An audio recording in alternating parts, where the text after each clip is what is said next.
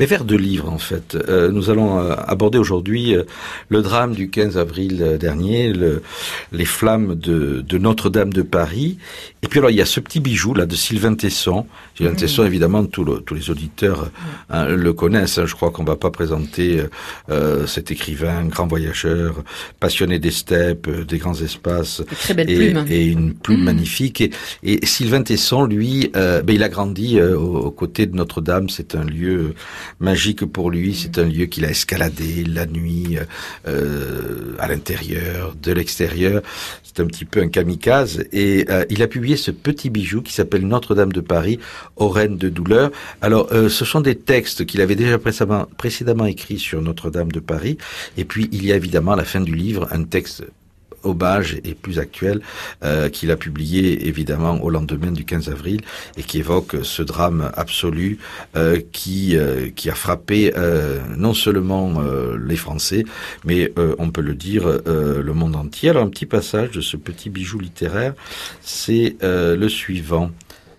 La présence tous les matins de chez moi, je regardais la flèche décoché vers le ciel par Viollet-le-Duc.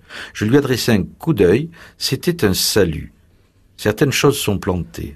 Non, tout ne varie pas sur cette terre et tout n'est pas destiné à circuler frénétiquement à sa surface. Le monde tourne, la croix demeure. C'est la devise des pères chartreux. C'est une belle phrase. Il faut des radeaux, quand les eaux montent. Et puis un autre livre qui vient de sortir sur le même sujet, tout en sensibilité, c'est le livre de Sébastien Spitzer. Alors lui, il est tout frais, hein, il est sorti euh, le 1er juillet dernier, et euh, Sébastien Spitzer, lui, il publie aux éditions Albin Michel euh, un essai qui a pour titre Dans les flammes de Notre-Dame. C'est l'incroyable récit par heure du sauvetage. Il est allé rencontrer euh, euh les pompiers, récupérer, recueillir auprès d'eux des témoignages.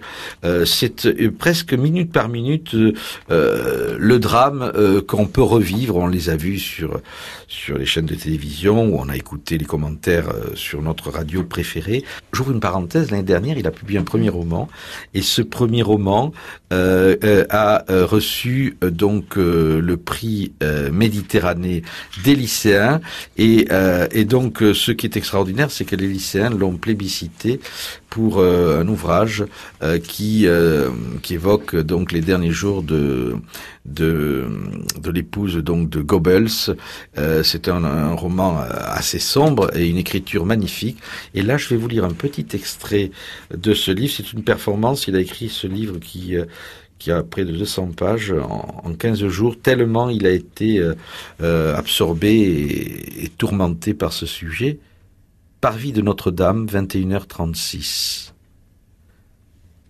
Pendant que des pompiers placent sur la façade et sur les côtés de la cathédrale des dizaines de capteurs laser pour détecter le moindre indice d'écroulement, la déclaration du général Gallet s'est répandue comme une traînée de poudre. La cathédrale est menacée elle pourrait s'effondrer. De l'autre côté du pont au double, des centaines de personnes se rassemblent dans les rues. Son nom est comme un signe. C'est la rue de la bûcherie. Elle prolonge un, une autre rue à la dénomination pleine de sens, elle aussi, la rue Dante, dont la divine comédie commence par des vers sur l'enfer. Donc voilà un, essai qui, qui, touche au cœur, qui, qui, je, dirais, qui pénètre totalement dans, dans les ménandres de cette histoire.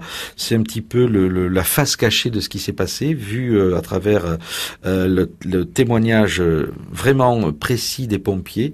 C'est un témoignage important, ce livre de Stéphane, de Sébastien Spitzer, et euh, je le recommande évidemment euh, aux auditeurs. Et je précise évidemment que les droits de ce livre et de celui de Sylvain Tesson, Notre-Dame de Paris, euh, aux Reines de Douleur, seront reversés pour l'association pour le développement des œuvres sociales des sapeurs-pompiers de Paris et de la Fondation de Notre-Dame de Paris.